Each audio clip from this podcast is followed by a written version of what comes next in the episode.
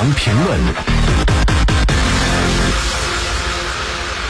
那么，习近平主席呢出席深圳特区四十周年大会啊，将会释放出哪些信息？而深圳改革的这份方案对深圳乃至内地其他地区又有哪些重大利好呢？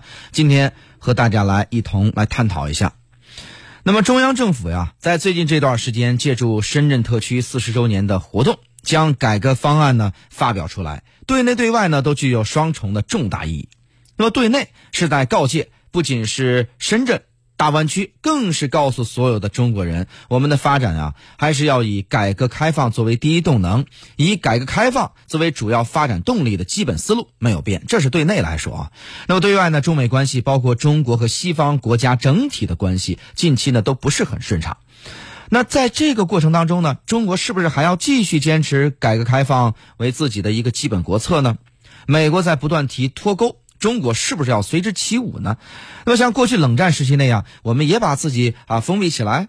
那么中国政府呢，此次很明确的表示了开放的态度，就是呀要以我为主，坚持而且是继续坚持改革开放，这个坚持全球开放合作，坚持人类命运共同体这么一个基本理念，这样来推动整体的工作。用深圳作为一个桥头堡、一个标兵来实施和践行这样一个发展思路，我认为这一点是非常有价值的。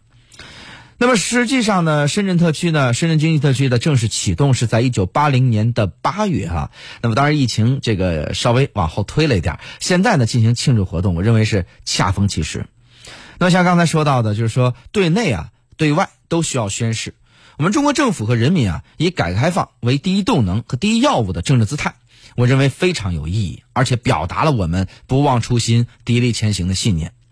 那么深圳特区呢，当年发展非常顺利，可以说搞得非常好。那么当年是怎么选中这个位置的呢？主要就是临近香港，有对标香港、学习香港的意思呀，就在里边。那么同时呢，深圳的发展为后来将一国两制思想纳入中国改革开放的战略格局。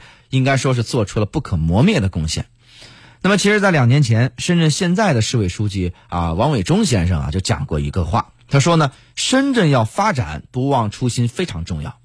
那么，改革开放不忘初心，深圳特区不忘初心。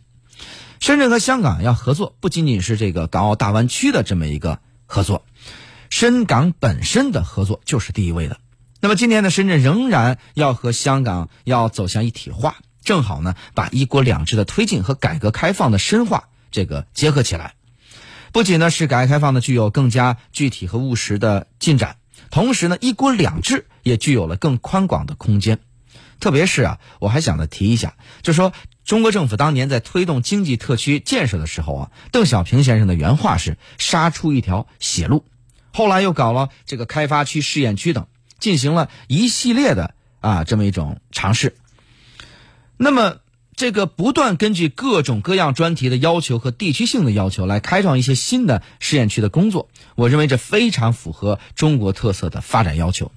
中国这个国家很大呀，通过区域性的发展来带动整体的这个政策整合和改革开放，非常具有引领意义。所以呢，深圳特区也是这么一个平台，一个很好的示范。那么今后呢，我们完全有理由乐观的预测，深圳特区这个先行示范，在中国改革开放进一步的发展当中啊，会带一个好头。好，私家车看天下，我是谢飞，这个时段就这样，我们稍事休息，稍后继续回来。